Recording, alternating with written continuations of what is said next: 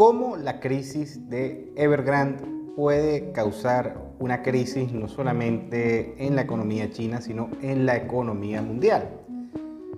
Primero debemos saber que Evergrande es la segunda desarrolladora de bienes raíces más grande de China y en un país como China esto dice bastante.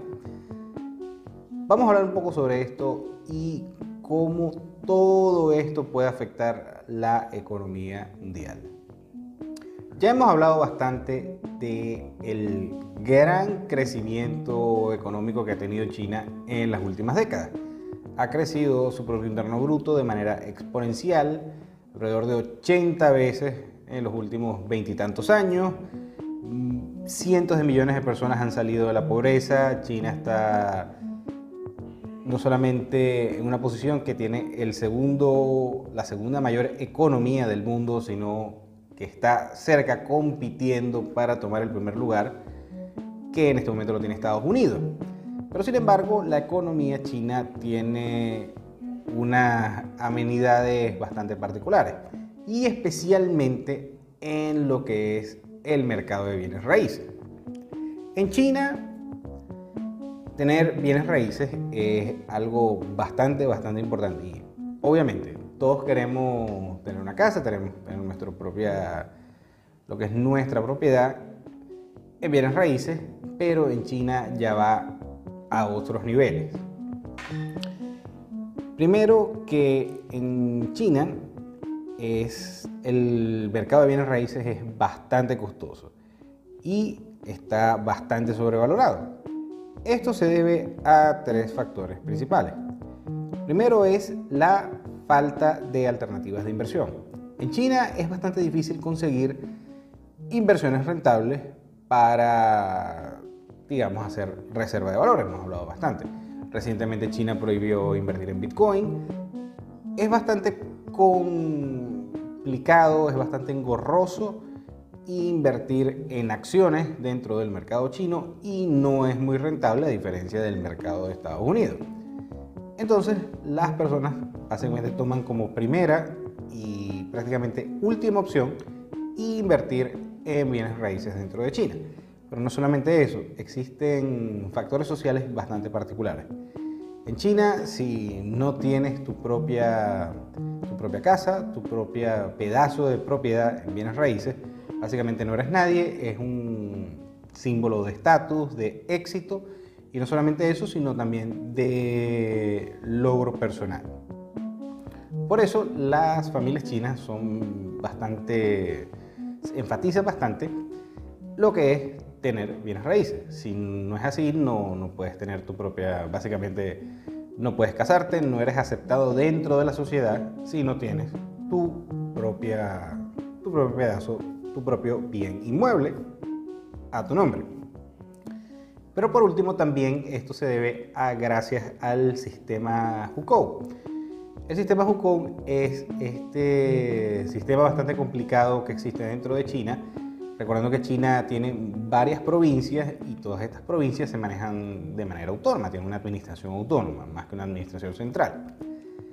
Y para tener acceso a cosas como la salud, y la educación, y esto es bastante importante, tienes que o haber nacido en, dentro de esa provincia, de esa región donde quieres ir a la universidad o a la escuela, etc.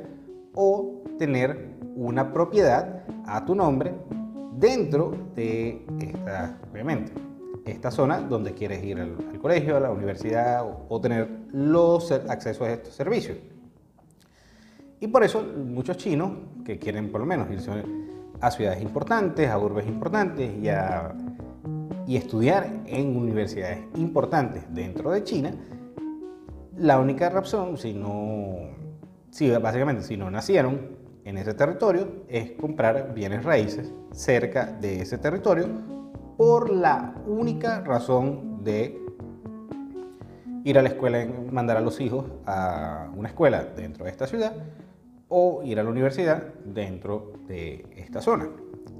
Entonces, este sistema eh, incentiva aún más la compra desmesurada de bienes raíces.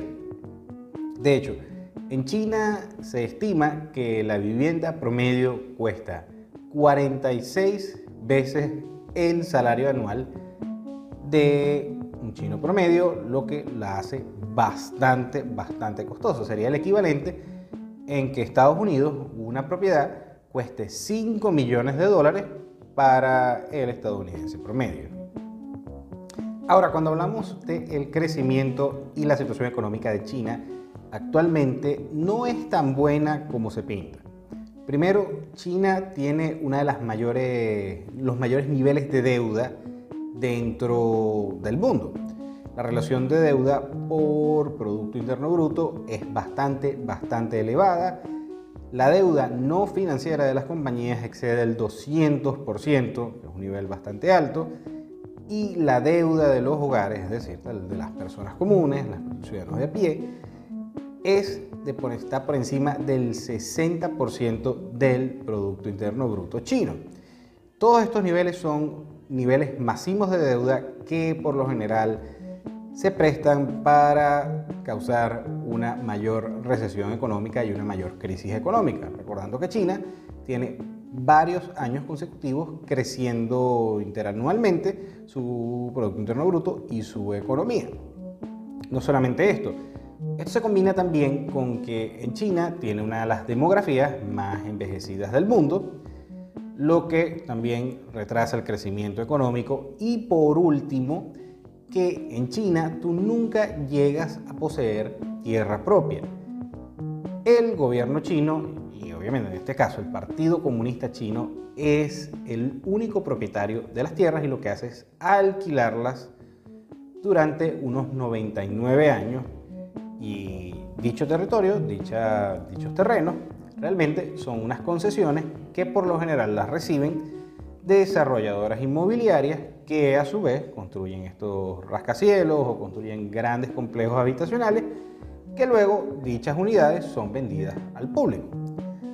Por otro lado también, hablando y recordando que en China el costo de una vivienda promedio es 46 veces el salario, el salario anual de los chinos, lo que se hace es que se compran propiedades y se empiezan a pagar mucho antes, como unos 3, 4, 5 años antes de empezar a ser construida. Y una de las compañías que se encarga de hacer estos proyectos es Evergrande. Y obviamente todo esto combinado no va a traer consecuencias positivas. Evergrande es una compañía relativamente joven, nace en el año 1996 y es fundada por Xu Jianjing en la ciudad de Guangzhou, una de las ciudades más importantes de China, que es la capital de lo que es la región del Cantón dentro de China. Entonces, esta compañía que es bastante importante ya para el año 2009, empieza a cotizar en la bolsa de Hong Kong en lo que se conoce como el Hansen, es decir, el índice que rastrea las compañías más importantes dentro de China. Entonces, también luego eh, pasa a estar recientemente en la lista Fortune 500 de las 500 compañías globales más importantes. Y de hecho, en el 2018 fue declarada la compañía de bienes raíces más importante del mundo.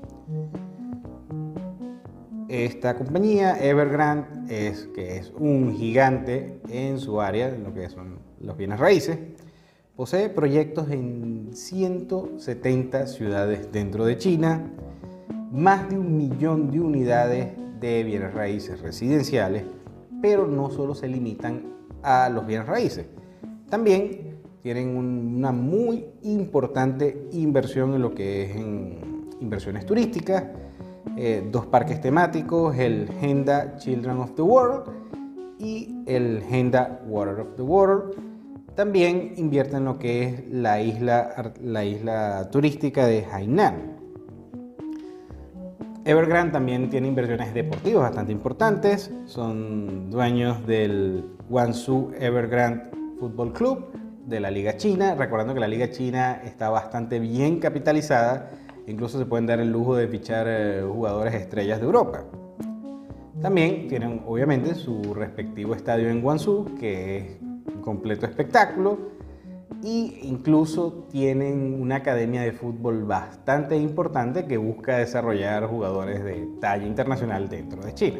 Veremos cómo termina eso. También tienen otras inversiones, algunas no tan exitosas, como inversiones en automóviles eléctricos, en la salud, en el entretenimiento, en instrumentos financieros y proyectos basados en lo que es los alimentos y la agricultura. A pesar de todo esto, existen bastantes probabilidades de que Evergrande no tenga un buen futuro, incluso la compañía pueda quebrar. Vamos a ver la salud financiera de Evergrande y qué es lo que puede pasar. Si revisamos las finanzas de Evergrande, no son tan malas como la prensa y estos anuncios en televisión y en redes sociales la quieren hacer ver. Primero, si vemos los estados financieros del último año, vemos que cuentan con ingresos de medio trillón de yuanes o algo así como 78 mil millones de dólares. Esos ingresos brutos, sin embargo, eh, muestran unos ingresos netos de apenas 8 mil millones de yuanes o 1,23 mil millones de dólares netos. Es decir, la relación entre los ingresos brutos y los ingresos netos es bastante grande, es decir, los costos operativos de Evergrande son bastante elevados. También cuentan con 356 mil millones de dólares o 2,3 trillones de yuanes en activos. Esto es bastante importante, es muy saludable que una compañía cuente con varios activos, pero sin embargo, y aquí es donde viene el gran problema, la deuda de Evergrande es alrededor de 310 mil millones de dólares o una cantidad también de 2 trillones de yuanes. Esto es totalmente bárbaro y si vemos en, las finanzas existe un término muy popular conocido como el debt to income ratio, que es la relación entre la deuda sobre el ingreso, que en una compañía financieramente sana debería ser cuando mucho un 40% y estamos hablando que Evergrande tiene algo así como 10 veces el nivel máximo que una compañía financieramente saludable debería tener. ¿Qué quiere decir esto? Que al tener gran, gran deuda y no tener el suficiente ingreso neto para poder pagar dicha deuda, esto puede traer problemas con los acreedores de esta compañía. Y esto se ha visto reflejado en, las diferentes, las grandes calificadoras de riesgo sobre la compañía, que es lo que determina el costo de la deuda. Para el 22 de junio, la calificadora de riesgo Fitch, una de las más importantes, rebajó la calificación crediticia a CCC positivo, que es bastante malo. Luego, el 3 de agosto, la otra muy conocida calificadora de riesgo Moody's le rebajó la calificación a CAA1, que también es una mala calificación. Y ya luego para agosto se, une lo que es la tercera gran compañía de calificadora de riesgo, Standard Poor's, hemos hablado de ella, y le da la calificación de triple C. Otra pésima calificación. Esto encarece la deuda que puede emitir Evergrande y obviamente los inversionistas no están contentos y si quieren y si Evergrande quiere emitir deuda tiene que hacerlo a un alto costo, es decir, pagar un alto interés. Para el 31 de agosto ya Evergrande emite, un comunicado donde parece que va a entrar en default o en cesación de pago de unos intereses pendientes que deben pagar por deuda ya emitida. Y ya para el 24 de septiembre entra oficialmente en default o en cese de pagos Evergrande y deja de pagar unos 84 millones de dólares solamente en pago de intereses sobre unos préstamos ya emitidos. Estamos hablando de que incluso compañías occidentales tienen una gran inversión en la deuda de Evergrande, como son los bancos UBS, BlackRock y el gran banco británico HSBC con una gran presencia dentro de China. Entonces, cuando vemos todo esto y analizamos todo esto, son más de 300 mil millones de dólares en deuda que Evergrande, a pesar de que generan ganancias, y si viendo los estados financieros no son tan malos, generan ganancias, pero existe una crisis de liquidez. Evergrande no tiene la suficiente liquidez para honrar todos los compromisos que emitieron para poder desarrollar estas propiedades inmobiliarias. Por otro lado, también muchos de los acreedores son millones de chinos que justamente tomaron su salario, se los dieron a Evergrande esperando poder obtener en el futuro una propiedad inmobiliaria. Esto es algo que ha sido bastante grave y que muchas personas están dentro de China están en peligro de perder su dinero y no recibir su propiedad. La cosa es tan grave que incluso Evergrande obligaba a sus empleados a también ser clientes, es decir, la mitad de su salario, un poco más de, los empleados de Evergrande o de muchos empleados de Evergrande, iba a justamente también adquirir estas propiedades que iban a ser um, adjudicadas a futuro. Obviamente, todo este cóctel combinado con especulación, alta deuda, deuda tóxica, hacen que Evergrande esté muy probablemente cerca de no cumplir todos sus compromisos crediticios, lo que puede causar un desastre económico de grandes proporciones. Esta crisis ha visto, se ha visto afectada en el mercado accionario, donde la acción de Evergrande ha pasado de estar en enero de este año a una cotización de 17,60 para actualmente haber tocado un fondo de 2 dólares por acción, lo que representa una caída cercana al 90% de la acción de Evergrande. No solamente esto, sino que durante el último mes, septiembre de 2021, el índice y lo que es la bolsa de Hong Kong completa, el Hang Seng, ha visto caer su cotización en más del 7%, o sea, ya, ya esto es algo sistémico que está sucediendo dentro de China y que puede afectar toda la economía. Ahora, la gran pregunta es, primero, si va a afectar y va a causar un efecto dominó dentro de la economía china y la economía global. Bueno, esta, esto es bastante delicado. Primero porque tendría que haber una intervención del Partido Comunista Chino. Y recientemente el Partido Comunista Chino no se ha visto bastante amigable con las propias empresas chinas. Recientemente ha habido problemas con Alibaba, la compañía del millonario, del mil millonario Jack Ma, bastante famoso y destacado, también ha habido problemas con Tencent y otras grandes compañías tecnológicas dentro de China. Entonces no sabemos si realmente el Partido Comunista Chino tiene la intención de rescatar a Evergrande con una masiva inyección de liquidez, viendo que están siendo bastante displicentes con otras grandes compañías dentro de China.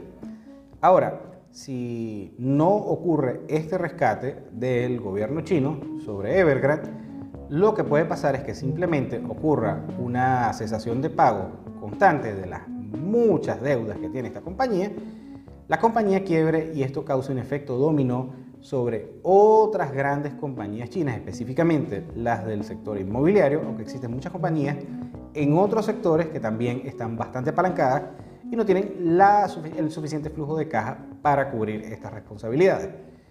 Esto puede volverse sistémico, hacer que China entre en una recesión por primera vez en varias décadas y esto también puede regarse a otras grandes economías como lo que es el mercado financiero estadounidense, el mercado europeo y otros mercados en Asia y ni hablar en naciones como Australia que dependen principalmente de exportarle a China.